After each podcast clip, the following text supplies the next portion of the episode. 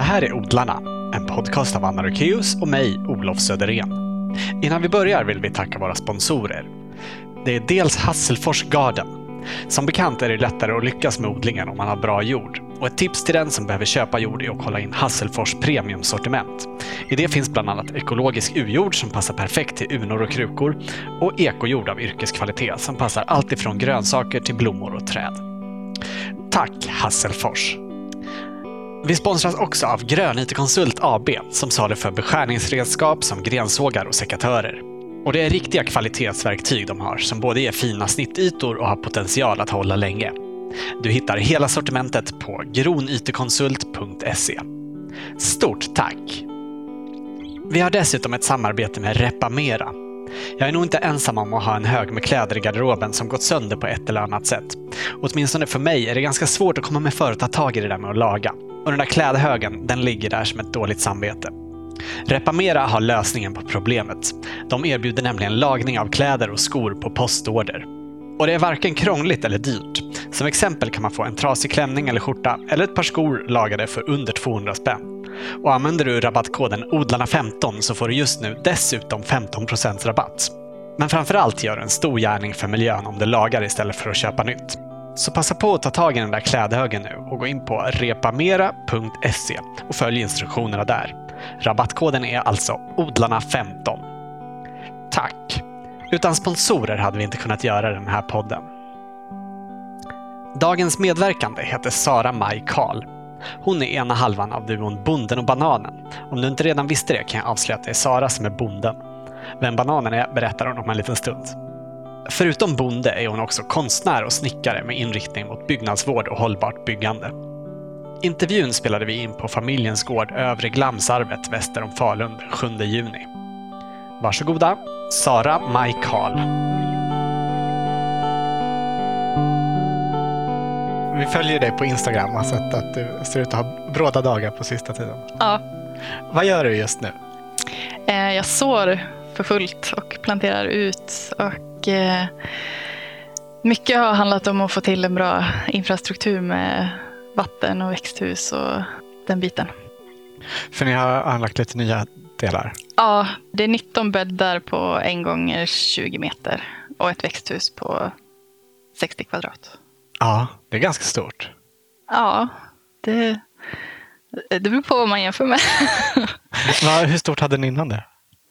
Eh, ja, det är lite svårt att räkna för att det var lite, det var potatisland och ja, lite blandat privat och eh, försäljningsodling. Ja. Har det varit problem med torka nu ja, sista tiden? Verkligen. Det är sån otroligt katastrofår. Alla pratar om hur fantastiskt vädret är, men inte för det, dig? Nej, det känns ju verkligen som ett tecken på att människan har kommit totalt ifrån naturen. Att man, man tycker att det är fantastiskt väder när det är katastrofväder. Från en vinter med extremt mycket snö så att det inte gick att göra någonting. Och sen bara på någon vecka så var det högsommarvärme i maj, hela maj och inte en droppe regn. Så det, ja, det har varit ett tufft år. Mm. Vill du berätta mer om hur det påverkar dig som delvis försöker leva på odlandet? Eh, framförallt så eftersom vi har gjort det så mycket större i år så har vi inte haft någon ordentlig bevattning. Så att det har blivit ganska mycket försenat. Att jag har inte vågat så för att jag inte haft någon bevattning. Men den vart klar nu i veckan så att nu så om blir så här nästa år kan du sätta igång ändå? Ja. Mm. Men har ni bra tillgång på vatten här generellt? Eller? Ja, det har vi. vi har, som... ni kanske tar från sjön? Ja, precis. Ah. ja, då finns det ju ett, ett ja, lager. Vi har, som dricksvatten har vi en egen brunn. Men eh, nu, alltså när det är så här torrt så vågar vi ju, vi, vi är verkligen, vad säger man? Eh, snålar. Snålar på vattnet. Ja, precis. Eh, och på en gång på våren sätter igång sommarvattnet så att vi tar vatten från sjön. Och använder det till bevattning och syrran tvättar hästarna idag med sjövatten och så. Mm. Vill du berätta mer om den här platsen? Eh, ja, det är en gammal bergsmansgård som ligger inom världsarvet i Falun. Och där min familj har bott sedan 1955. Ja, Så jag är tredje generation här. och du är uppvuxen här. Ja, det är jag. Men har alltid varit intresserad av odling? Eh, nej. jag är ju uppvuxen med en familj som...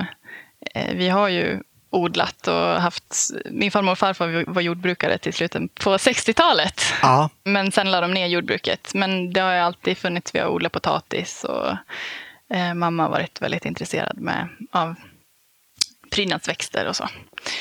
Men det var ju någonting som de vuxna höll på med. Eh, det var jag inte så intresserad av Nej. eh, alls. När kom det för dig då? Det var nog när jag började fundera på att flytta tillbaka hit igen. För du drog härifrån ett tag? Ja, så fort jag kunde. eh, så jag flyttade till Uppsala och gick gymnasiet i Uppsala. Ah. Hade du någon tanke när du flyttade härifrån att du skulle komma tillbaka? Nej, inte alls. Nej. Jag ville absolut inte hålla på med sånt som mina föräldrar var intresserade av. Odling och gamla hus och att bo på landet. Utan det var annat som gällde. När ändrades det då? Eh, jag tror att det var när, för att den här gården är uppbyggd så att det är två tomter. Så att på ena, ena tomten har jag och mina föräldrar växt upp, eller jag har växt upp med mina föräldrar. Och på den andra så bodde min farmor och farfar och Ja. där pappa uppväxt. Så att farfar gick bort 94 och sen gick farmor bort 2005. Så det var då när det vart tomt här och mina föräldrar köpte, tog över den här sidan av gården som det började liksom komma, att jag började tänka på att det kanske skulle vara kul att flytta tillbaka och ta över det. Var din farmor och farfar liksom de första som, det var de som köpte det Ja, då 55? precis. Ja. Och det var faktiskt en slump att de kom hit, så det känns väldigt kul.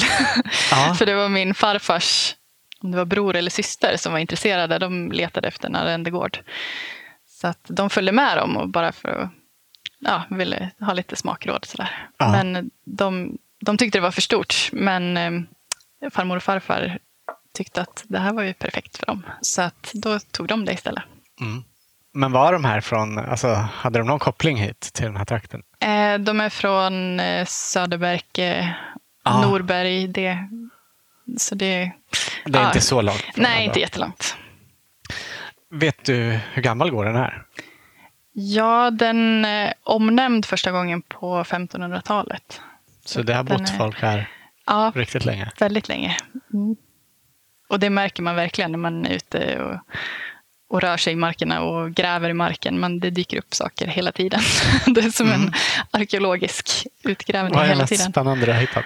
Ehm, jag grävde ett nytt land förra året och då var det en hel hink av eh, fönsterbeslag och eh, både gamla grejer men också nya plastleksaker och sånt som från Ja. mer modern tid som dyker upp. Ja.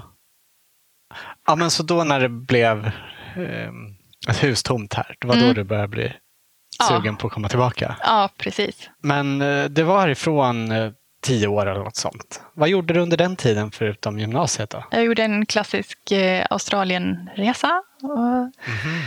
jobbade som servitris. Och också, det är väl egentligen min enda praktiska erfarenhet av jordbruk. Så att vara ute och plocka zucchini på ett stort fält och stenfrukt. Ja, i Australien. Ja, precis. Köra traktor där. Mm. Och hur såg resan tillbaka hit ut sen? Eh, ja, det började, jag har alltid tänkt att jag vill ha ett, ett kreativt yrke och hållit på med konst. Och I gymnasiet så gick jag fotoinriktning och eh, hållit på med konst och musik och sådana grejer. Och sen började jag fundera på att flytta tillbaka hit men kände att jag behövde mer kunskap om ja, det här stora huset som var tomt var, är, är fortfarande mögelskadat. Så det är ja, mycket jobb för att få till det. Mm. Så att jag behövde kunskap om det. Och då fick jag tips om en kurs på högskolan som heter Bärkraftigt byggande och boende. Ja. Och var, var var det någonstans? Det är på högskolan i Borlänge men kursen är i Stjärnsund. Så att eh, Aha. man sitter på herrgården i Stjärnsund och har sina lektioner. Ja. Så det är en väldigt inspirerande miljö att vara i. Eh, och där får man lära sig allt, om, allt man behöver för att kunna fixa med ett hus. Och få träffa väldigt inspirerande människor och se lite andra sätt att leva. Var det då du började snickra också? Eller hade du gjort det innan? Ja, det var väl då jag insåg att, att bygga ett väldigt kreativt yrke. För att i gymnasiet, de som gick bygg kändes kanske inte jättekreativa. Så, och sen att se att det finns en väldigt, eh, väldigt liksom framtid inom byggyrket också. Och med hela hållbarhets... Vilka alternativ som finns om man jämfört med byggbranschen idag. Ja. Och jobba mot alla kemikalier som finns där också. Men eh, har du, liksom, har du varit intresserad av hållbarhetsfrågor och sånt innan? Eh, egentligen, alltså inte när det gäller miljö och på det sättet. Men jag har alltid varit engagerad i, alltså en engagerad person så. Allt från att vi hade en, en tidning som hette Djur i lågstadiet och gav ut och skänkte pengarna till någon bra organisation. Eh, till att vi spelade i band och, gjorde väldigt politisk musik och sådär. Så att, alltså engagemanget har alltid funnits. Men det är nog att jag inte riktigt har kommit i kontakt med den med miljörörelsen Nej. förrän då. Men kom det sig att du hamnade just på, den, på den utbildningen? Eh, det var nog bara en, ja, det var en slump. Ja. Min mamma jobbar på högskolan, så det var hon som visste att den kursen fanns och hon trodde den skulle passa mig. Och det gjorde den verkligen. Det var en, vart en sån livsavgörande förändring. Mm. Och den avslutas med en studieresa. Den här som, utbildningen? Ja, eh, så man får åka runt och kolla på hur andra har byggt och lever. Mm. Och det var väldigt intressant att se. Och framförallt besöket på Friland i Danmark. Där eh, Sten Möller, jag vet inte om han är grundare, men han är en, som driver det i alla fall, höll en föreläsning just att hoppa av ekorrhjulet och det samhället tycker att man ska göra. Sådär. Så det, det var nog en vändpunkt också. Lite religiös upplevelse. Ja. och kunna hitta just ett, alltså, det här med självhushållning. Att det är många som bara ser på liksom maten som självhushållning. Men, men att, att vara självhushållande på liksom platsen. Att vi har ved, vi har eh, så, eget sågverk och sågar eget timmer. Att vara självhushållande på kunskap, att, att samla på sig kunskap om det här sättet att leva. Och att det gör att man kan leva på, på sin kunskap och på platsen. Och också inte bara liksom satsa allt på ett kort utan ha en väldigt bred... Eh, så att det alltid finns någonting som, som funkar. ja. Men då när du kom tillbaka hit, då var tanken att du skulle göra i ordning det stora huset som är fuktskadat. Ja, precis. Men det blev inte så. Eh, nej, jag, flyttade, jag bodde inte här då egentligen. Eller jag flyttade iväg till Skövde ett tag och gick utbildning där. Mm. Läste bygggymnasiet Ja. där. Så det här med byggandet väcktes liksom där i Stjärnsund och sen så pluggade du vidare efter det. Ja, precis. Eh, då läste jag in bygggymnasiet och eh, började jobba som lärling och snickare Ja. efter det. Och var det just inom hållbart byggande eller var det bara Eh, både och. både och. Eh, eh, jag sökte mig till företag som jobbar mycket med byggnadsvård. Så att jag har ju ingen utbildning i byggnadsvård, men det är mycket det jag har jobbat med. Ja. Mycket fönsterrenoveringar och så. Men nu så sitter vi ju i ett annat hus som du har gjort i ordning. Ja, Och hur kom det sig? det kom sig nog att jag hade samlat på mig så mycket inspiration om hur olika byggtekniker och olika material och sådär. Och så kände jag att ett hus på 200 kvadrat var lite för stort att sätta igång. Så att eh, det här huset stod tomt och det här huset har också använts som sommarbostad under somrarna när min farmor och farfar hade jordbruk här och behövde lite extra folk på sommaren. Så då flyttade de in hit och det var ju helt oisolerat. Och så där. Men, ah, så de bodde här och uh, de som kom hit och jobbade bodde i deras hus? Ja, precis. Eller de sov på, här uppe där vi har sovloft nu, där hade de en säng och sov. Mm. Och sen var det här det enda huset som inte hade el indraget. Och det ligger ganska högt det här. Eh, och elledningarna kom över berget innan. Så att varje gång det åskade så var det ganska ordentlig brandrisk. Så att då samlade de hela familjen i det här huset. Det var ah. minst risk att det skulle börja brinna här. Mm. Så att det har en historia av att man har använt det som bott i det fast det inte har varit något bostadshus. Ah. Så då kom jag på att då kan jag bygga en liten lägenhet här och bo här under tiden när jag fixar det stora huset. Ja. Men jag har fortfarande inte börjat fixa det stora huset och hur länge har du bott här nu? Eh, kan det ha blivit klart 2014 kanske? Mm. Eller 12 kanske? Så det, några år ja, i alla fall? Några år. ja. Men, eh, ja, det är också intressant för att just det här med att bygga stort och att nu har vi bott här i ganska många år och det är den livsstilen som vi har så behöver man inte ha så stort hus och stort liksom, uppvärmt Nej. utrymme. Utan vi är ju ute. Är ute mycket. Ja, ja, precis. Så det är ett, Hur stort är det här? 36 kvadrat. Men mm. då är det ganska mycket snedtak uppe så att det räknas nog egentligen som mindre än det. Ja. Så det är 36 på två plan. Och det är egentligen ett kök här nere och ett sovloft ja. ovanpå? Ja, precis. Och här har du liksom byggt med återanvänt material och ja. hållbara metoder? Precis. Så giftfritt som möjligt. Ja. Och naturmaterial. Eh, men vad har du använt för material för isolering? och så? För det var bara som ett uthus nästan innan. Ja, precis. Det var, man såg, det var liksom panel med glipor emellan. Så första gången när jag fick den idén och skulle visa upp det för mina kompisar och tog hit dem och så här, kolla här ska jag bygga en lägenhet. Och det var iskallt och vinter och det snöade och drog in snö mellan gliporna så tyckte de att jag var inte riktigt klok. men eh, det vart ju ganska bra. Ja, men hur isolerar man ett sånt här hus på ett hållbart sätt? Jag har använt mig av träfiberisolering. Ja. Och det var det känns som att det har hänt otroligt mycket sen jag började. Jag började nog 2010 att bygga det här. Och det hände jättemycket, så det är ju väldigt positivt. Eh, och då var det materialet som var lättast att tillgå var träfiberisolering. Mm. Men nu är ju hampa är ju väldigt bra att använda. Ja, men är det inte så. brandfarligt att ha naturmaterial som isolering? Så? Nej, för att det ska ju inte brinna där. Dels är det behandlat så att det, det brinner inte.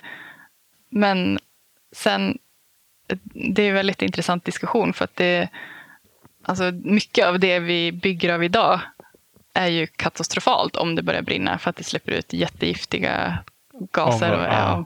Så att eh, om det brinner, alltså, och speciellt i ett sånt här småhus så så ska det, det ska inte börja brinna. Det gäller att ha brandsläckare och den utrustningen. Och om det börjar brinna så ska man ha bra utrymningsvägar. Liksom. Ah. Det, om det tar sig så pass mycket så spelar det inte så stor roll vad det, vad det är byggt av. Så. Då är det liksom bättre att det brinner men att man inte blir förgiftad av, av ångorna än att man Ja, precis. Vi och att det inte släpper ut i naturen ja. massa farliga grejer.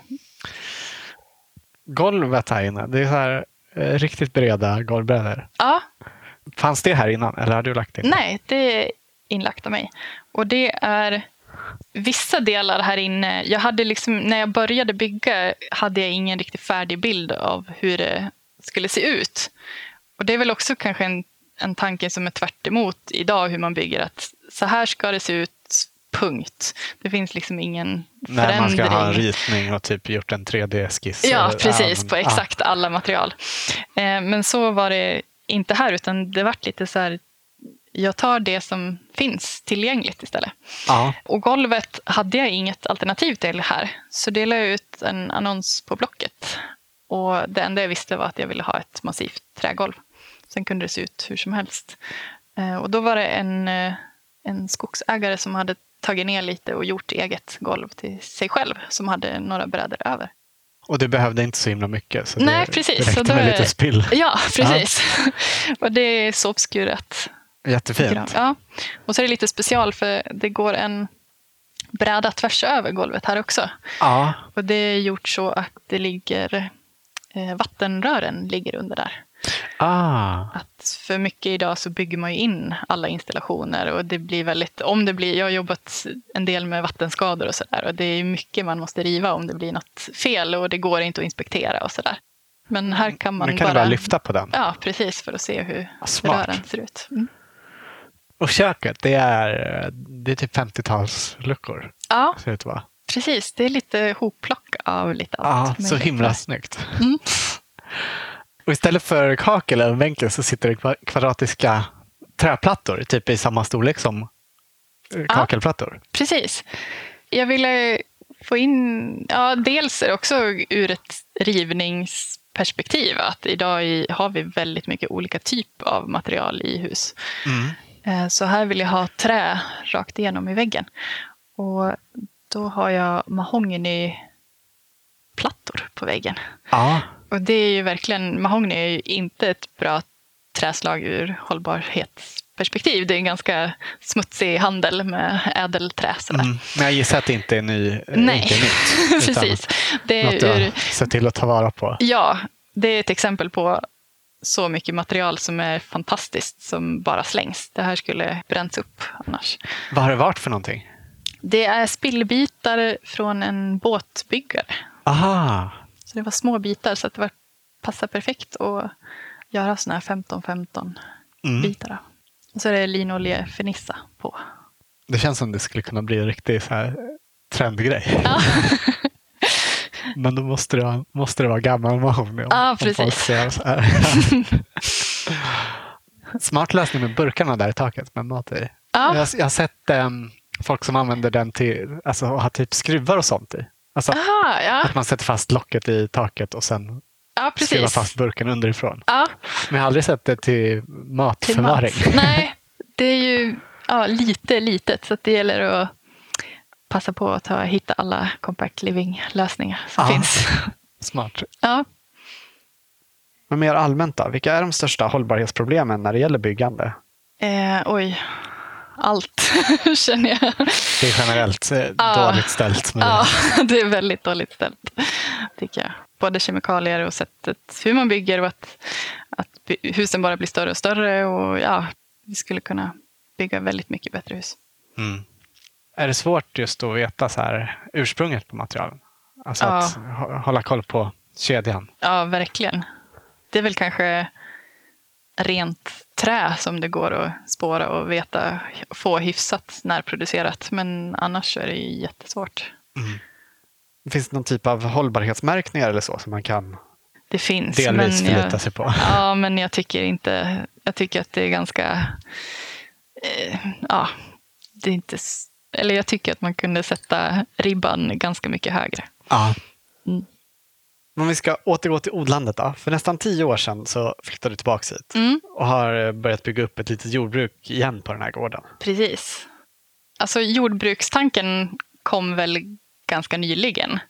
Den här gården har ju haft ett jordbruk jämt.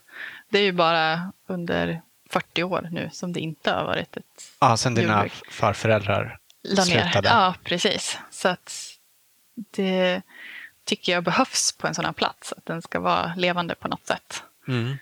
Men det var alltså inte det som var tanken när du flyttade tillbaks? Nej, eh, då hade jag tänkt att jobba som snickare. Och det är det jag har gjort de senaste tio åren. Och också hitta ett, en balans, en bra balans mellan jobb och fritid och ett hyfsat självhushållande liv. Så att tanken på att driva ett jordbruk och sälja någonting har jag väl sett som någonting som kanske är en avlägsen framtid, men inte någonting som jag skulle syssla med nu. Eh, Men det, Men så blev det. för, du började odla för egen del först? Ja, precis. Men vad var det som fick dig att ta steget då? Börja odla för försäljning? Det var nog förra vintern som jag, jag läste permakulturdesign. Och eh, börjar bli mer och mer... Alltså jag är ju intresserad av hela hållbarhetstanken. Och eh, lärde mig mer och mer om jordbruk och matproduktion. Och tänker att det är så otroligt ohållbart, det vi håller på med idag. Mm. Och så tänker jag att ja, men det skulle finnas någonting bättre här i närheten. För det finns på många håll i Sverige, men det känns som att än så länge så finns det inte så mycket just här. Eh, så jo, men jag var sugen på att lära mig mer om småskaligt jordbruk Mm. och fundera på om jag ska gå någon utbildning. Men så slog det mig att jag har allting som krävs här. Jag har mark och jag har traktorer och folk som kan hjälpa mig. Och en del kunskap. Jag har odlat i många år åt mig själv. Så att egentligen är det bara att sätta igång. Och sen finns det ju så otroligt mycket bra lättillgänglig kunskap idag. Och mycket av det jag har lärt mig kring till att odla lite större skala är ju liksom Youtube och Mm. alltså Facebookgrupper. Det finns otroligt mycket att, att få hjälp med. Och kring vilka hjälpmedel och ja, såmaskiner och vilka som är bäst. Och, ja, Ja, vi det- såg att du hade skrivit om en eh, ny såmaskin. Ja, precis. Förra året så hade jag inte någon såmaskin. Och det gjorde att jag fick väldigt ont i ryggen när allt skulle sås. Ja, det här är någon liten hand, eh, handdragen Ja, precis. variant. Ja, en Earthway är den. Eh, Så den drivs av hjulet fram, så, så puttar den ner fröer i, och så finns det olika brickor för olika storlekar på frön. Så Ja. den fungerar, fungerar väldigt bra. Man roligt. slipper, slipper ryggont. Ja, det verkar rätt smidigt. Ja, det är väldigt, väldigt bra. Mm. Men eh, så du skippade det där med eh, regelrätt odlingsutbildning och, och satte Ja, igång helt precis. enkelt? Så att jag tog ett testår förra året och bara, jag kom igång ganska sent för att jag kom på det ganska sent på året. Så att det, det fanns ingen planering bakom vad som vart sått, utan jag bara tog överflöd av det fröer jag hade hemma. Hur gick det då? Ja, det gick över förväntan. Och tanken var väl också att jag vill kunna sälja här på gården och ha en, jag har en liten bod med självbetjäning Mm. och säljer bara med Swish som betalningsmedel. Så tanken var väl också bara se om det skulle fungera, att, om folk skulle hitta hit. Och det, det gick bra. Ja, Så att de gjorde det, har- fast, det, fast att det ligger lite avsides här. Ja, precis. Det är inte som man passerar här di- direkt. Nej, det är ju en återvändsväg. Vägen hit leder ingenstans. Kanske ett, eh, kan vara tre kilometer från en större väg. Ja, det är det. Precis. Men det är ju inom världsarvet och det är väldigt fina vandringsleder och det ligger... Ja, Falu kommun har ett område med vandringsvägar och eh, så att det är väldigt mycket folk som rör sig här i området och cyklar och går ute med hundar. Och, ja, Mm. Så att det är mycket folk. Så att jag hade en skylt ganska tidigt också där jag fångade upp folk. Ja, men då, Mm. du sa att ni odlade mycket till själva innan. Men blev det liksom så mycket mer så att det fanns mycket över att sälja när det började? Ja, det Ja. gjorde det. ja, Till hur stor del är ni självförsörjande? Eh, jag vet inte. Jag, jag räknar inte riktigt någon sån här procent. Nej. Jag skulle kunna, alltså jag skulle kunna odla och eh, förvara och, om, jag, om jag vill. Men tyvärr så känns det som att min generation, jag är ju inte uppvuxen med den typen av mat och jag har svårt att äta potatis och lök varje dag. liksom. Så att eh, jag har möjligheten att kunna vara väldigt självförsörjande på mycket. Men, Mm. eh, Men du vill ha jag- saker jag som väl- du inte kan? Ja, precis. Jag äter ris och eh, andra saker också. Ja. Mm. Vad, vad, vad var det som du satte igång att odla som du råkade ha överskott av? Eh, väldigt mycket olika grejer. Mm. Förra året var det mest, eller bara frilansgrönsaker. Eh, så eh, mycket kål, det var ett fantastiskt kålår förra året. Morötter, lök, ärtor, bönor. Ja, väldigt blandat. Och det är väl tanken också, att ha ett jordbruk som har en väldigt mångfald. Och nu i år då? Berätta mer om hur odlingarna ser ut nu. Eh, ja, det är mm, väldigt blandat. Och tanken från början var att odla mycket sånt som man har traditionellt odlat här innan och sånt som har ganska bra hållbarhet och alltså inte odla sallad och tomat och mycket sånt som vi klassiskt ser Utan som sallad. Sånt som man kan ha på vintern? Liksom. Alltså ja, potatis precis. och rotsaker? Och ja, både gamla sorter men också ja, hållbara växter. Men det, är, eh, men det är inte bara sånt nu? Nej, det har blivit lite mer. Eh, och jag... Eh, ja, det blev, jag har haft en liten tunnel innan på 18 kvadrat. Men tyckte att den var kanske lite för liten, bara för privatodlingar. Mm. Men jag har märkt mer och mer att bara att ha plats till att stå under tak och jobba tidig vår och sen höst skulle ju vara, eller det finns ett behov av det och kunna förvara plantor och sådär. Eh, så att jag började fundera på ett, eller började fundera på ett växthus och till slut så vart det ett som vi satt upp nu under Aha, våren. Det är nytt för i år? Ja, precis. Och det är alltså 60 kvadrat? Ja. Eh, och det är väl, ja, dels vill jag inte hålla på med växthusodling på det sättet och sen alltså i större skala. Men sen tycker jag också att på den här platsen så kan jag inte smälla upp fem tunnlar på 500 kvadrat. Det, eller dels är det för kuperat så det skulle inte gå. Nej. Men det skulle förstöra känslan på gården också. Så att det har varit ganska lite lagom stort. Ja. Mm. Och vad har ni där inne nu? I år blir det lite testodling vad som eh, funkar bäst. Så det är väldigt många olika sorter och eh, ja, det är många olika sorters gurka och tomat. Och vi har lite chili och aubergine och tomatillo och korilla. Eh, så det är väldigt mycket olika. Ja. Vi har haft väldigt mycket problem med bladmögel innan. Så att jag har På tomaterna? Känt, ja, precis. Så att jag vi har flyttat potatislandet längre bort i år och ja. hoppas att vi Ja. Men känns, på så sätt är det en bra start för tomaterna kanske få en varm vår och så att de får växa till sig lite. Mm. Men, Men, har ni haft dem ut, ute på friland innan? Nej, Eller i, tunnel. På, ja, den stod på samma ställe som den här. Ja. Så jag vågar inte satsa jättemycket på tomater. Vi får se hur de klarar sig. Ja, det är lite, lite mm, riskabelt kanske om det är risk att det blir. Ja, så var det förra året. Att, att eh, precis när, de började, när det började bli frukt så var det, var det bara att ta bort allt. Mm. Tråkigt. Ja, och så har vi bytt ut allt potatisutsäde också, för vi brukar ta eget utsäde. Men, så nu har vi testat det om det gör någon skillnad. Ja.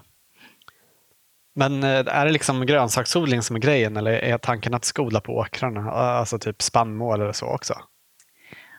Ja, vi får se hur det blir. Just nu har vi inga direkta åkrar att odla på. Vi har mycket bete. Och det är ju lite intressant med den här gården också för att det är en det har varit en stor gård, men sekelskiftet där i 1800-1900 så köptes gården upp av gruv och skogsbolaget här. Ja. Och så under hela 1900-talet så har det varit en arrendegård. Och det, så min farmor och farfar kom hit och arrenderade bara. Eh, men sen köpte, när min mamma och pappa bestämde sig för att bygga här och flytta hit så, så köpte de loss två tomter. Och det var i slutet av 70-talet. Så att, och när min farmor och farfar la ner jordbruket så planterades all öppen mark igen med gran. Ja, så och det hade varit åkermark innan? Ja, precis. Och det är liksom åkermark som har använts i flera hundra år och så bara planteras det igen. Ah. Så att det har speciellt varit min pappas dröm hela livet att han har känt att det har varit fel att åkrarna han körde traktor på som barn bara är liksom granskog eller granåker. Så att nu har vi för några år sedan fått köpa tillbaka marken till gården och öppnat upp och tagit bort granarna och börjat återställa marken. Är det svårt att återställa då? Det måste ju vara fullt med rött, alltså Ja, det är mycket stubbar. Ja. så på så sätt, vi har ganska mycket mark, men det är inte så mycket som är möjligt att odla på. Det är väldigt mycket stubbar just nu. Ja. Så att det får man väl se. Det är ett väldigt långsiktigt projekt. Ja, hur, hur gör man det? Är det bara att vänta eh, tills... Man kan ta upp stubbarna, men det, fördelen är att det är ganska froväxt gran så att de eh, kommer troligtvis ruttna bort ganska fort. Det är ordentligt mellanrum mellan årsringarna i ah. stubbarna. Så att det kommer nog gå fort. Eller 10 år, 20 år kanske. Sen är det åker igen? Ja. det är också väldigt intressant att man då fick man bidrag för att, för att plantera igen åkermark och idag får vi bidrag för att öppna upp den också. Så ah. det, ja, det är liksom pendlar som ja. slår fram och tillbaka. Ja, så just nu har vi det som bete. Mm. Bara hålla öppet. Ja. Berätta mer vad, vad ni har mer, mer än grönsaksodlingar. Eh, ja, vi har, eh, vi har lite djur, men djuren är framförallt bara för, för skojs skull. Ja. vi har, min syster bor här också och hon har två ridhästar. Och sen under sommaren så lånar vi in kor. Så igår fick vi två kor med kalvar som var en vecka gamla. Mm, Jättesöta. Så himla söta. Ja. Men de lånar ni och har bara över sommaren? Ja, precis. Så de har vi bara för att det ska hållas öppet. Mm. De bara går och sköter sig själva. De ser ut att ha det fantastiskt här. Det är liksom, vad ska man säga, nedanför ert hus är det en äng ner mot sjön. Ja. Det ser väldigt härligt ut att gå runt där och beta. Ja, det är lite vykorts eh, ja, verkligen. utsikt här. Mm. Och sen har ni höns också. Ja, vi har ett, gäng höns. Vi väntar kycklingar idag. Får vi se om det blir några. Ja, hoppas de hinner kläckas innan vi åker. ja. eh, och så skaffade jag bin i höstas. Ja. Så jag har två samhällen. Så det är väl tanken, tanken också att sälja via Bonden och Bananen. Mm. Och så får vi ju inte glömma bananen. Nej, just det. bananen har vi också. Vi som har följt dig vet ju vem bananen är, men vill du berätta för lyssnarna också? bananen är en liten Parson Russell terrier på fyra år. Mm. Jättefin. Ja, väldigt underbar. En väldigt bra kollega i företaget. Vi har väldigt olika arbetsuppgifter. Ja, vad är hennes eh, uppdrag? Eh, hennes uppdrag är att eh, sprida skön stämning, äta kvickrot och eh, jobba med marknadsföring. Ja. ja, det kom två herrar på cykel här innan och frågade efter henne. Ja, precis. Ja. och om det fanns några grönsaker att köpa. ja, precis. Ja, det är faktiskt kul. I höstas var jag stoppa ner vitlöken och så hon går löst jämt och vanligtvis så är hon precis där, där vi är. Ja. Men då gick hon ut på ett äventyr och gick ner. Det går en vandringsled där så då kom det några på cykel. Så tänkte jag att shit, nu får jag en utskällning att, att jag har hunden lös här och börjar gå ner dit. Och, men eh, hon stannade och utbrast att är inte bananen? Ja. Vad härligt att få träffa bananen. Ja. Så Ja. Det blir man ju glad av. Ja. och just nu så har hon eh, stenkoll på hönsen. Ja, precis. Hon, det är väldigt typiskt terrier ligger och håller koll. Hon, eh, ligger i skuggan under hönshuset och ja. spanar på hönsen. Hon är sugen på kyckling. Ja, det är hon. Du berättade om eh, tunnelväxthuset, men ni har gjort ett växthus här ute i anslutning till det här huset också. Ja, precis. Ja. Av gamla fönster. Ja. ja. Så himla fint. Det var min 30-årspresent eh, till mig själv. Ja. ja, det blev verkligen snyggt. Ja. ja, det har varit jättebra. Och det är också jättekul för att just att ta in eh, alltså idéer från utifrån när man har bott på en plats väldigt länge och man är liksom inrutad kring hur saker ska vara. Eh, och idén om det växthuset kom faktiskt från ett studiebesök här. Eh, och där det var någon som sa att men här borde du ha ett växthus. Ja. Eh, så det hade jag inte kommit på själv. Så det är jättekul att få in nya ögon. Och lika när jag gick permakulturkursen så gjorde vi en design på gården och det var jättelärorikt att få in folk som aldrig har varit här innan och deras syn på hur det fungerar och ser ut. Och så. Ja, vad var det då som gjorde just den platsen så bra för det här växthuset? Eh, dels är den, ligger den i sydväst så att det är sol stor del av dagen där. Men det som jag framför allt ser som en fördel nu när det klart är att vi, jag har även en liten sittgrupp där inne Mm. och det är väldigt blåsigt på den här platsen. Mm. Det blåser Eh. rätt mycket idag. Ja, det gör det och mycket nordanvind för det, sjön ligger åt norr Ja. och väldigt öppet åt norr. Men det är ju också åt norr som den bästa utsikten är. Men när det blåser så kan man inte riktigt sitta och njuta av den utsikten. Så nu med det här växthuset så kan man sitta och inne och på kväll och få kvällssol där. Mm. För det, den har vi använt väldigt mycket. Mm, precis. Mm. Och hönshuset, det har du byggt själv också? Ja, precis. Det, det är jag och min sambo och mina föräldrar som har hönsen ihop. Så att det har vi byggt ihop. Eh, och det är lite kul för att det är byggt med bara genomgående trä och vi har spån som isolering. Så att vi sa det, det hönshus, vårt hönshus är mer giftfritt än de flesta bostadshus idag. Det är Ja. eh, byggt med väldigt rena material. Mm. Tanken är att det ska ja, förhoppningsvis stå länge och hålla. Finns det någon motsättning där mellan alltså, att använda rena och giftfria material och hur beständigt det blir? Nej, eller snarare tvärtom, att det håller längre. Ja. Men det kostar ju mer. Det är väl det. Mm. Men eh, det blir ju mycket bättre att ha, ha så rena material som möjligt och så enkla lösningar som möjligt som går att underhålla och går att... Mm. Men kräver det mer underhåll då? Nej, det beror på hur man bygger. Ja. För Ja. känns, an- I så fall känns det ju bara så himla dumt. Att, Ja, Alltså, det är det verkligen. Är det Ja. bara priset som är fördelen med att använda mer eh, syntetiska material? Eh, pris och trend. Ja. Mm. Men de här olika delarna som du håller på med, snickrandet och odlingarna, alltså hur, hur, vad ska man säga, hur ser balansen ut däremellan när det gäller att så här, tjäna sitt levebröd? Eh, ja, jag har varit egen och jobbat med bygg, byggprojekt i ja, massa år. Eh, men för ett år sedan så började jag jobba som personlig assistent. För att det började bli lite läskigt bara att vara egen hela tiden. Eh, så att då, sen ett år så är jag personlig assistent på 50 procent. Och det gör att jag kan ägna mig åt odlingen som en, som en hobby, eller bygga upp företaget Mm, eh, att utan inte någon måste ekonomisk stress. Det så. var så Ja. mycket vinst där. Ja, precis. Så att senaste året har jag inte gjort några byggprojekt egentligen riktigt. Jo, Nej. jag renoverade ett fönster, i, eller kittade ett fönster åt min sambo eh, som han hade som jobb. Han gjorde trälagningarna och jag kittade. Ja, är han snickare? Ja, han är eh, timmerman, så han jobbar med timmerhus. Mm. Och lite finsnickeri också. Mm. Men är han eh, engagerad i odlingarna också? Eh, ja, lite grann. Det behövs ju alltid fler händer än två när man Ja. odlar. Så han är, ja, han är med och hjälper till.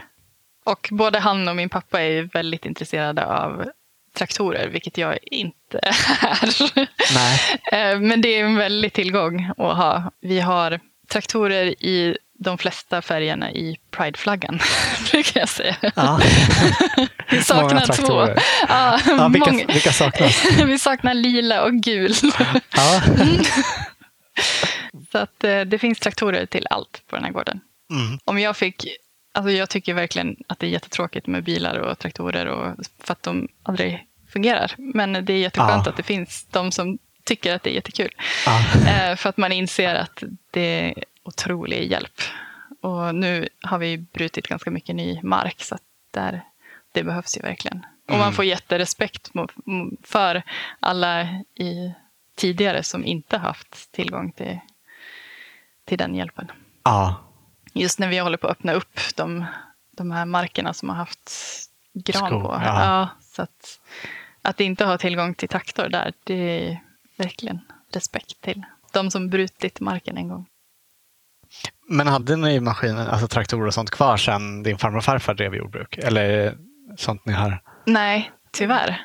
Det, det är väldigt intressant också för att min farmor och farfar de kom överens om att de, om det var någonting de inte skulle bli eller jobba med så var det jordbruk. För att det var de båda uppväxta med. Och då var alternativet att jobba i gruvor. Men det var så många dödsolyckor precis då när de träffades. Så att Mhm. då, då fanns det inget annat alternativ än att jobba, vara, vara bönder. Nej. Så att de har alltid haft den inställningen att de inte har liksom velat De inte jobba. det. Nej, så att det har varit en väldigt lite tragisk inställning eller till, till det jobbet. Att det var det enda de kunde, så att det var det det blev. Ja. Så att när de la ner, då var det nu är vi färdiga med det här, nu ska allt bort. Så då såldes allt på auktion. Så att vi har inte kvar någonting från den tiden. Nej. Så det är jättetragiskt. Och, men eh, någonting som vi jobbar på nu och liksom köper tillbaka de, den typen av redskap. Ja. Många traktorer. ja. Men dina föräldrar, de eh, har inte jobbat med, med jordbruk? nej, nej, inte alls. Men mina kompisar när jag växte upp trodde att de jobbade på gården. För att det vi, de har ju lagt all sin lediga tid på att fixa till. Det var liksom igenväxt och ja, satt upp alla hagar och ja, Mm. lagt ner jättemycket tid att bygga och sådär. Men så de har liksom ändå haft en dröm att återställa det? Och... Ja, absolut. Och de har ju sett den, eller speciellt pappa som har växt upp här, att, att hur det har sett ut från när han växte upp Mm. och hur det, hur det var när de flyttade hit. För då hade de flyttat hit i slutet av 70-talet och då var det ju, hade det ju växt igen ganska mycket på tio år. Så Mm. det har ju de kämpat med jättemycket. Och det är ju intressant för mig som har växt upp med den här täta granskogen inpå att se någonting som jag aldrig har sett. Jag har ju varit ute och gått i den här skogen hela mitt liv. Men att få se... Jag har inte förstått att vi ens har bott på en sån höjd som vi gör. Vi bor ju liksom uppe på en kulle. Ja. Men det förstod man inte riktigt på samma sätt När det när det var var skog. Mm. Men hur är din känsla för det, du som är uppvuxen med att det är skog runt? Tycker du att det är så det ska vara nu? Nej, nu har det gått, jag tror det är två år sedan vi tog bort skogen. Och nu är, känns det helt naturligt. Och, ja, det känns jättekonstigt att ha skog så nära inpå. Ja. Och bara få in ljuset, det gör jättemycket. Mm, det är en jättehärlig plats nu. Ja, verkligen. Så det, nej, jag skulle inte kunna tänka mig något annat. Nej. Vi läste att du, har, eh, att du också jobbar med att utbilda barn om klimatförändringar. Ja, Berätta om det. Eh, det var ett eh, Skapande skola-projekt jag gjort under våren nu. Mm. Så jag var ute och träffat alla 50-klassare i Falu kommun. Och det har, målet är att de, eller de har fått bygga framtidshus, modeller av framtidshus. Och då har jag gått igenom lite just kring klimatförändringar och eh, hur framtiden eventuellt kommer se ut. Och de har visat lite exempel på alternativa hus, hur man kan bygga. Och det har varit lite skrämmande, för jag har ju stått och pratat om att ja, men det kommer bli extremare och extremare väder om vi inte gör någonting. Och så blir det ett sånt här år med jättemycket snö och sen försvinner det och blir jättevarmt och torka. Så att det har ju varit väldigt intressant att man pratar om det som att det vore framtiden, men det, det är ju här, nu. Funderar du mycket på just hur, hur klimatförändringar kommer påverka ditt liv och möj- möjligheten att eh, bo och odla så här? Ja, absolut.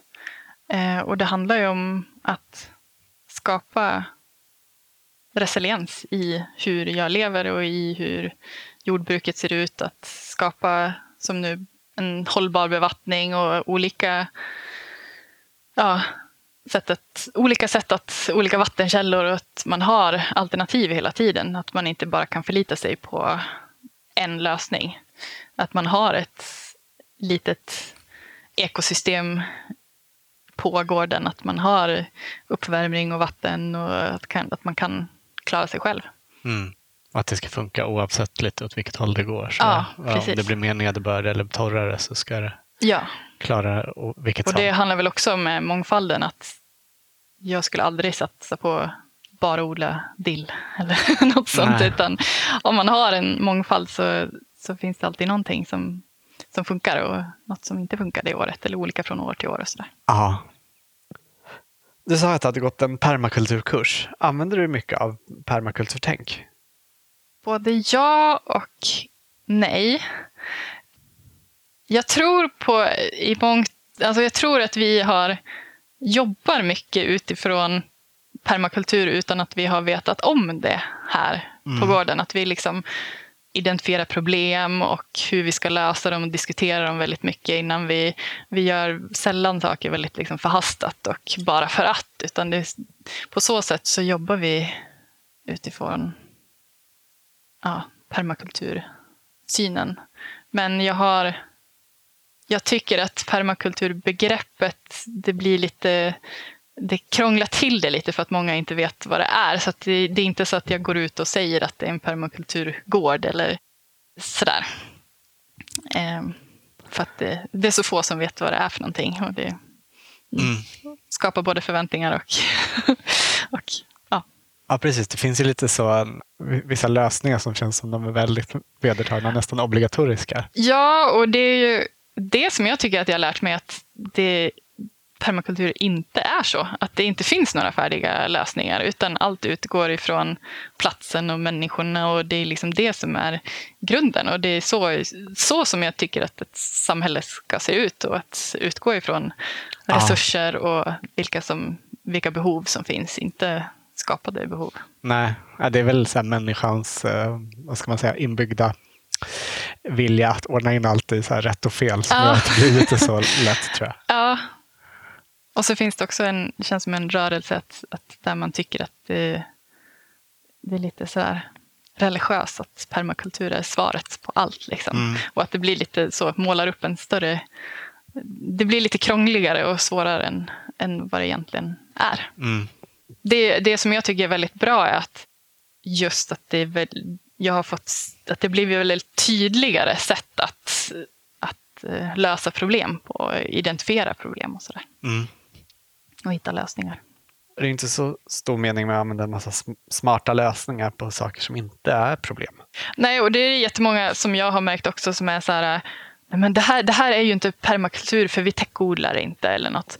Men, nej, men då har de typ problem med sniglar och liksom den delen. Ja, men enligt permakultur, ja, men då ska man inte täckodla då om det finns ett problem med sniglar, utan då kan man lösa det och hitta en annan lösning. Liksom. Utan det är inte färdiga lösningar, utan utgår ifrån utgår ifrån vilka Platsen behov och, och vad man har för förutsättningar. Ja, precis. Aha. Har ni mycket sniglar här? Nej, tack och lov. Vad skönt. ja. Eh, det finns ett koloniområde. Ja, vi åkte förbi det på väg, ja, precis. På väg ut från talen. Ja, där finns det, men eh, det är inte så farligt ändå har jag hört. Men Nej. in i stan så finns det och där är det ju väldigt illa. Ah. Vi har åkersniglar här, men de håller sig ganska bra.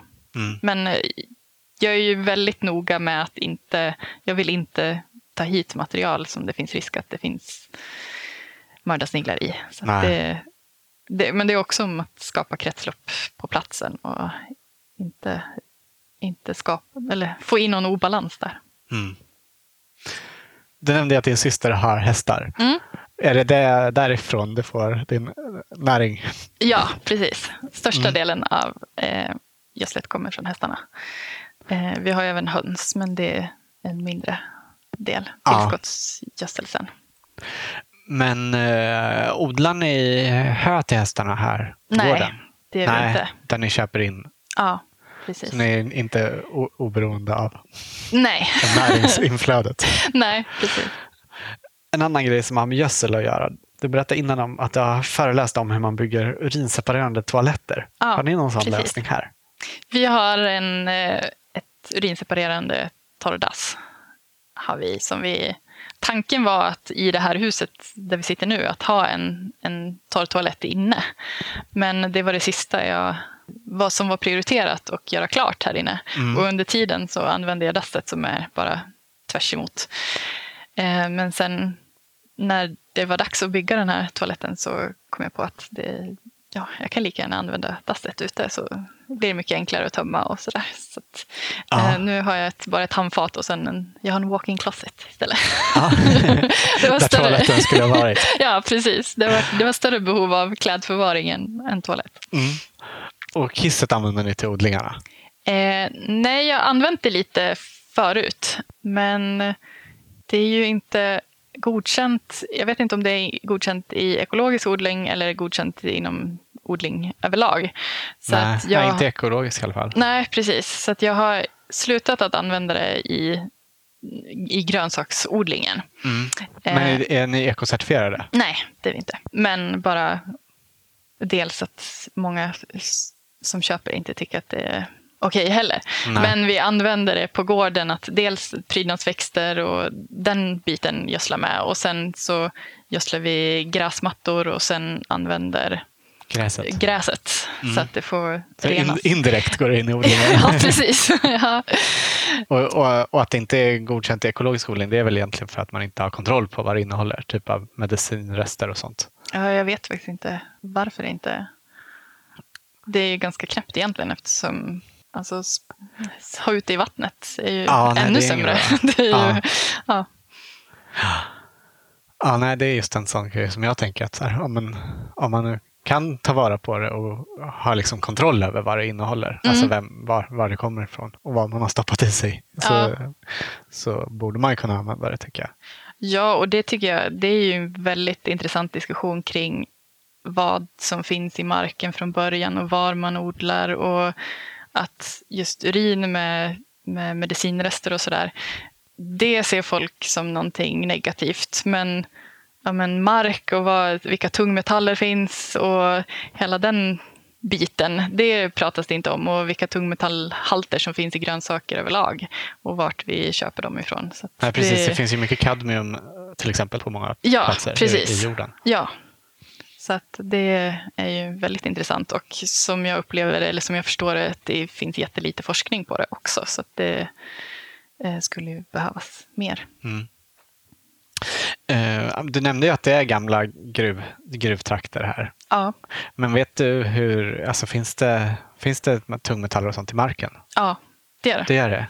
Uh, och det var också en, något jag var lite rädd för i början. För att jag eh, vet att i Falu kommun, inne i, i staden, där är det så höga blyhalter så att man ska inte odla i marken och får inte plocka bär och, eh, okay. sånt som växer. Så det är ju extremt förorenat. Mm.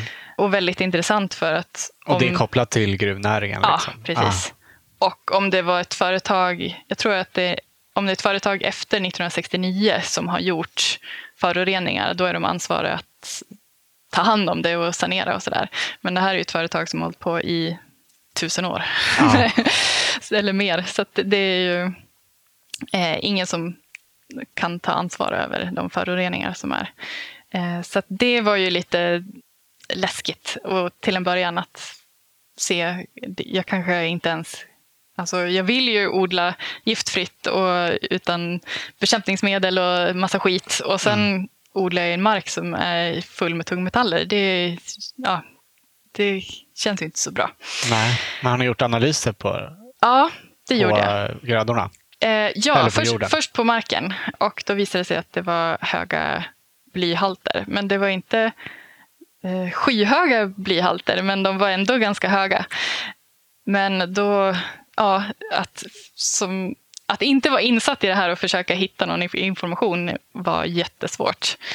Och som jag förstod det så det är väldigt låga halter för att vara i Falu kommun. Dessutom så är blyet i en form så att det är ganska bundet så att det inte ja, tas upp. Ja, det eh, löser inte ut i vattnet liksom. Nej, precis på något sätt. Men jag var ändå osäker på, eller kändes ändå inte bra så att då tog jag prover på grönsaker också. Och då hade de jättelåga halter. Så det, ja, ja, det kändes väldigt skönt att verkligen ha rätt ut det. Mm. Det känns ju tryggt för det testas väl liksom inte alltid? Nej, som jag förstår det så är det ingen, det finns liksom inget krav att eh, kolla sin jord på vad som finns i den. Det Nej. inget. Eh, det finns något gränsvärde, men det är om man ska sprida rötslam på marken. Då får det inte vara något visst blyhalt. Sådär. Nej, för att, det för att rötslammet mycket... också innehåller tungmetaller. Ja, precis. Ehm, så det är väl enda, enda restriktionerna som finns. Mm. Jag tror att det är en hund som eh, vill komma ah, in. Ja, bananen komma in. Ja! Hej! Hej! Varsågod, hoppa upp. Kom då. Hopp upp du! Ja. Hinner du ta vara på saker från naturen också? Eh, ganska lite. Ja. Eh, jag skulle vilja göra mer.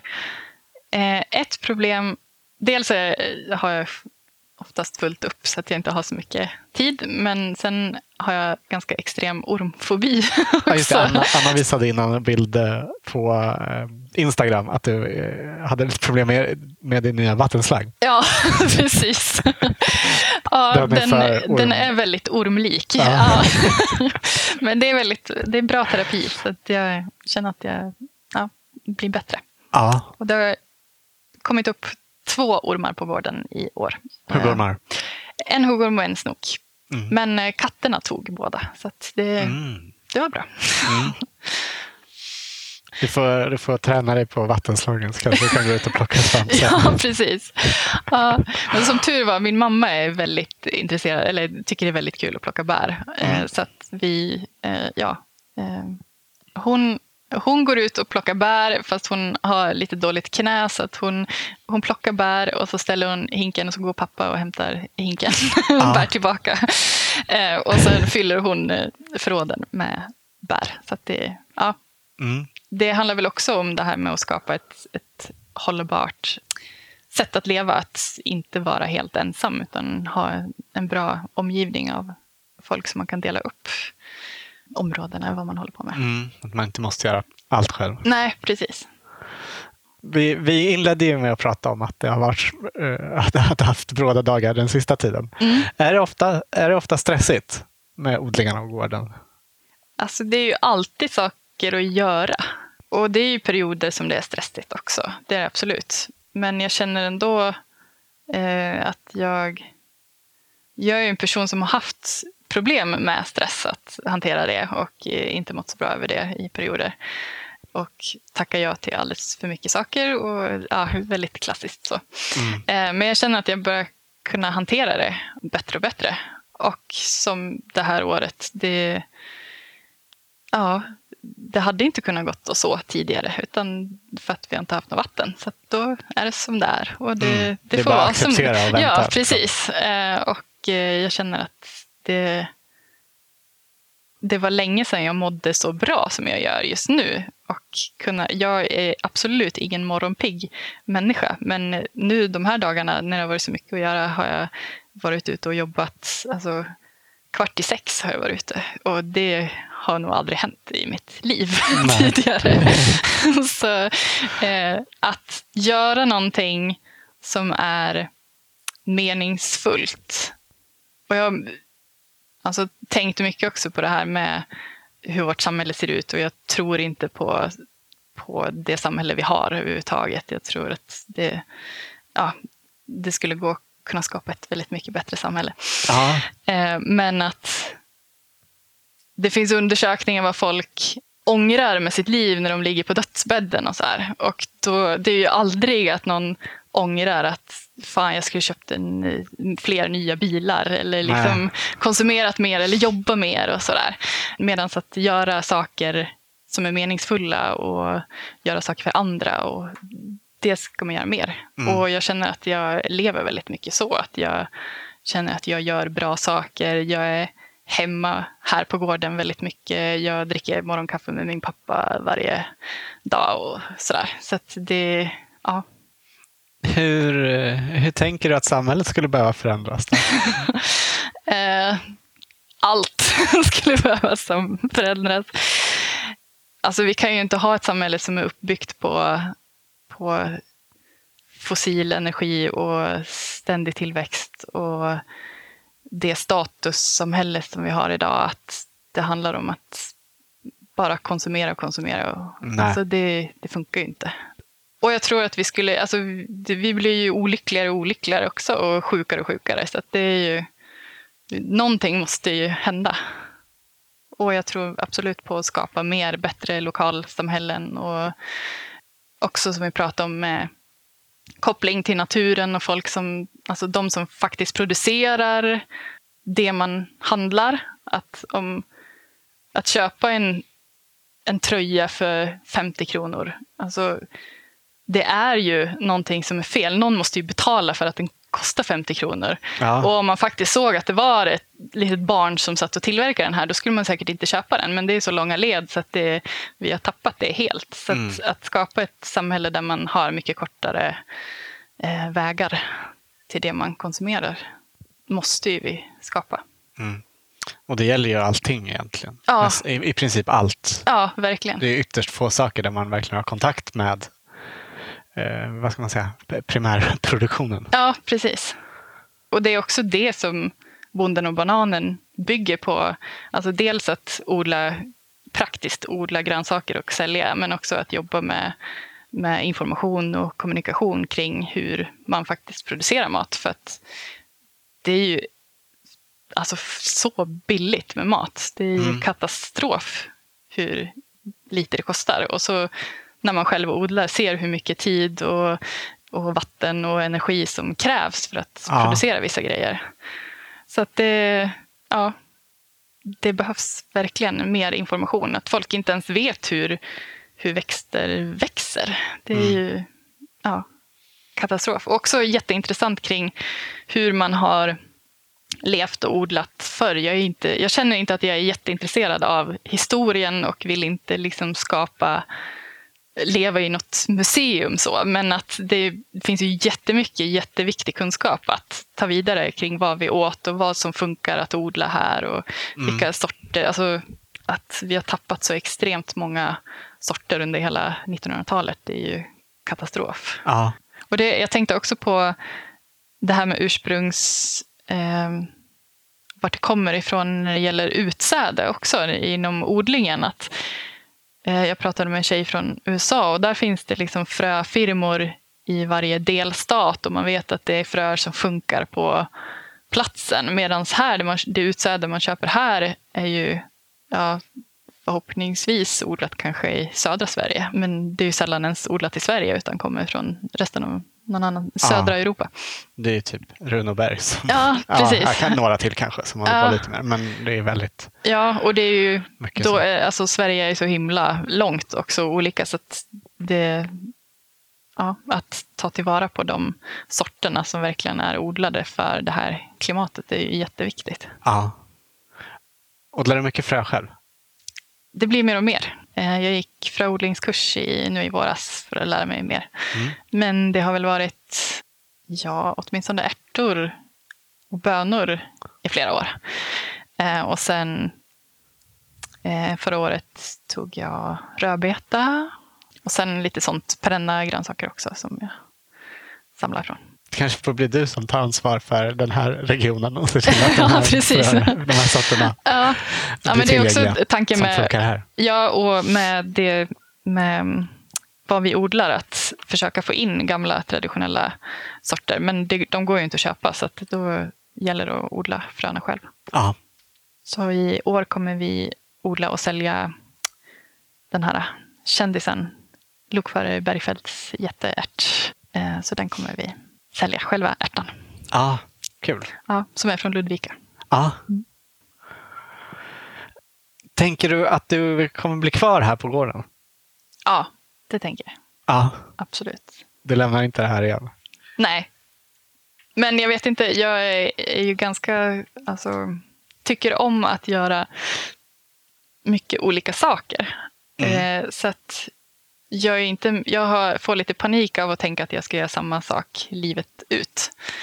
Men att jobba med olika delar på gården. Och det är väl också det att kanske skapa ett, ett liv där jag kan odla över sommar, sommaren och sen ha lite byggprojekt under vintern och göra lite olika saker. Mm. Men det är också tanken att det är ju bara en liten del av, av historien som det här har varit en gård där det bor, nu är vi ju fyra familjer som bor här, eller Ja. tre familjer är vi. Eh, Men där det har varit en så småhusgård, eller där man inte har liksom levt och brukat jorden. Och innan så har det ju varit en plats där det har befunnit sig många fler människor. Ja. Eh, Och det går ju inte att sköta en sån här gård på två personer, utan det måste ju vara fler. Så att, att skapa ett ställe där man kan få plats på, med fler människor på något sätt. Om det är permanent boende eller om det är tillfälligt eller på något sätt. Ja, det, är verkligen, det är verkligen något som har förändrats, här, hur många som behövs för att, Ja, för att driva jordbruk. Liksom. ja verkligen. Häromdagen träffade vi en, en bonde som hade en gård på, jag tror han sa 400 hektar åkermark. Oj, Och han hade tre heltidsanställda och det var de fyra som skötte det här. Liksom. oj, shit. Men det var, Ja. det var det liksom konventionellt jordbruk och s- stora maskiner Ja. som de använder. Ja. Jag är impad att det finns jordbruk, så stora jordbruk idag. Och att vem, vem skulle komma på tanken att bli jordbrukare på det sättet om man inte, att det inte är generations liksom, jordbruk. Så. Men det är ingen som skulle investera de pengarna och den tiden. Alltså, man jobbar dygnet runt och tar jättestora lån för jättestora maskiner. Det är ju... Nej, man måste ju vara född in i det, annars så Mm. går det inte. Nej, det är nog inget man bara kommer på en dag. Så Nej. att det här ska jag satsa på. Nej. Och det var kul. Jag fick, för att, eftersom jag är registrerad som primärproducent så fick jag någon så här enkät från Jordbruksverket eh, som jag skulle fylla i hur mycket skörd jag hade haft förra Mm. året. Och då var det liksom bara antal ton och hektar av varje gröda. så till slut, jag, fick, eller jag bara, det här kan jag ju inte fylla i. Och så ringde jag och han bara skrattade och bara, nej glöm det här. För att det var så här, Mm. typ du får böter eller det måste fyllas i. Och så här. Men Ja. det, var ju inte, det är ju inte anpassat efter det jag håller på med alls. Nej. Nej, det är verkligen något helt annat. Ja. liksom. Är det många i trakten här omkring som liksom har samma tankar som du? Att så här, eh, ja, men, kanske ställa om och leva mer med småskaliga odlingar? Och, Ja, det tycker jag. Eller det, det kommer mer och mer. ja. Eh, och så har vi fått haft väldigt tur att få nya grannar som är väldigt engagerade i permakultur och hållbarhet. Ja, så vi har satt igång ett litet nätverk och för inspiration och arbetsdagar. Mm, Det är jättekul. kul. Mm. Vi brukar alltid avsluta våra intervjuer med att vår medverkande får ge sitt bästa odlingstips. Mm. Har du något som du vill dela med dig av?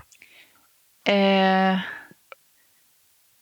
ja, det är nog att, eh, att dela med sig. För dels är jag med, med i föreningen Sesam som jag tycker är helt fantastisk. Och det är, jag tycker det är verkligen jättehopp om mänskligheten att det finns en sån fantastisk förening som gör så otroligt mycket bra jobb. Vi har, vi har nämnt den flera gånger, men du får jättegärna, om det är lyssnare som inte känner till den, Ja. en, en kort presentation. Ja, det är en eh, förening där man går med och eh, en gång varje år så finns det en årsbok med olika fröer som eh, olika medlemmar erbjuder. Och så kan man skicka efter frö från den.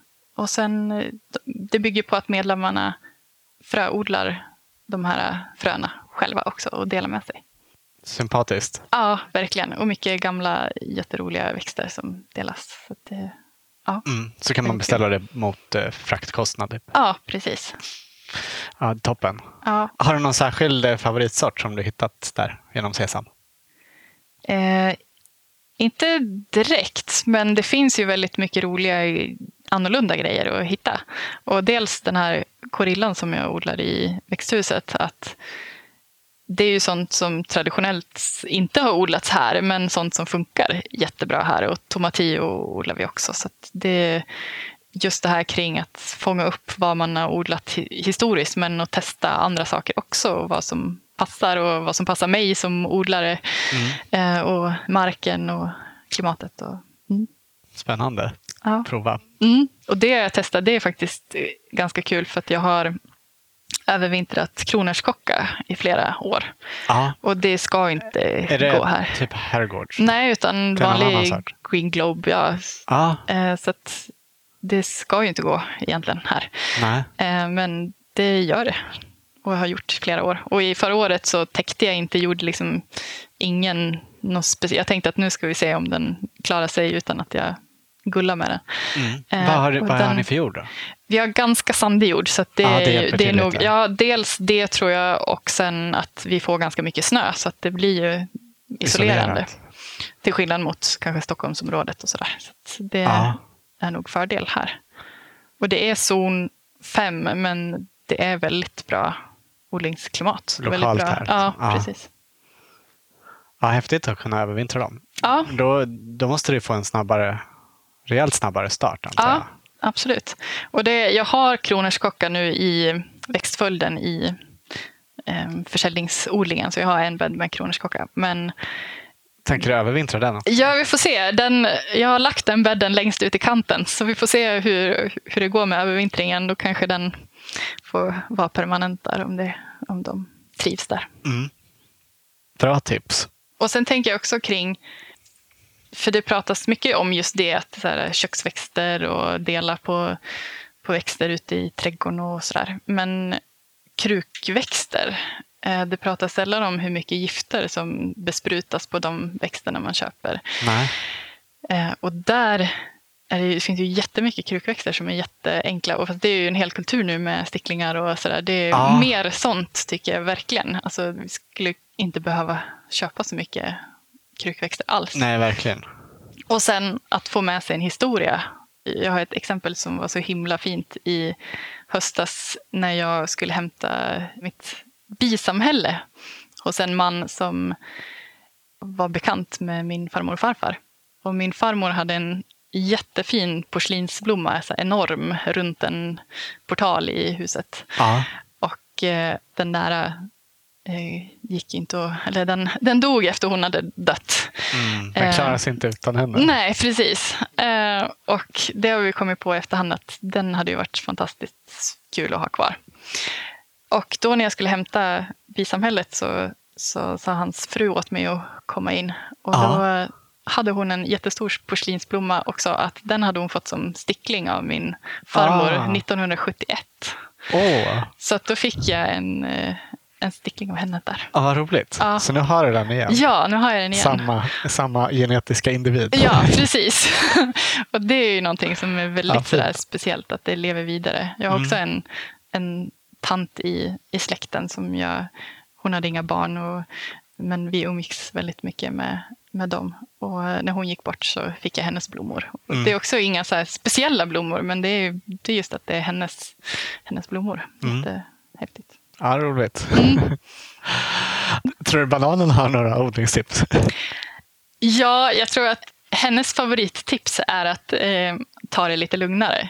Mm. För att hon, eh, när vi är ute och jobbar i trädgården, hon ligger oftast i en gång eller där vi har täckodlat så ligger hon på halmen och sover eller på plasten. Och, ja, hon ligger och sover för det mesta. Ta sig Eh. tid att eh, inte stressa. ja, precis. Och hon kommer också ifrån, när hon, fram när hon tycker att vi har hållit på för länge så kommer hon fram och säger till att hallå, nu ska vi gosa lite, nu ska vi ta lite paus. Så hon Mm, så hon uppmanar dig att ta lite paus Ja, också. verkligen. Ja, det så det, det är nog hennes tips, jag tro. Ja. Du, tack så jättemycket för att eh, vi fick komma hit. Ja, Det var jättekul att ni att få se det här stället. ja. kul. Tack. Tack.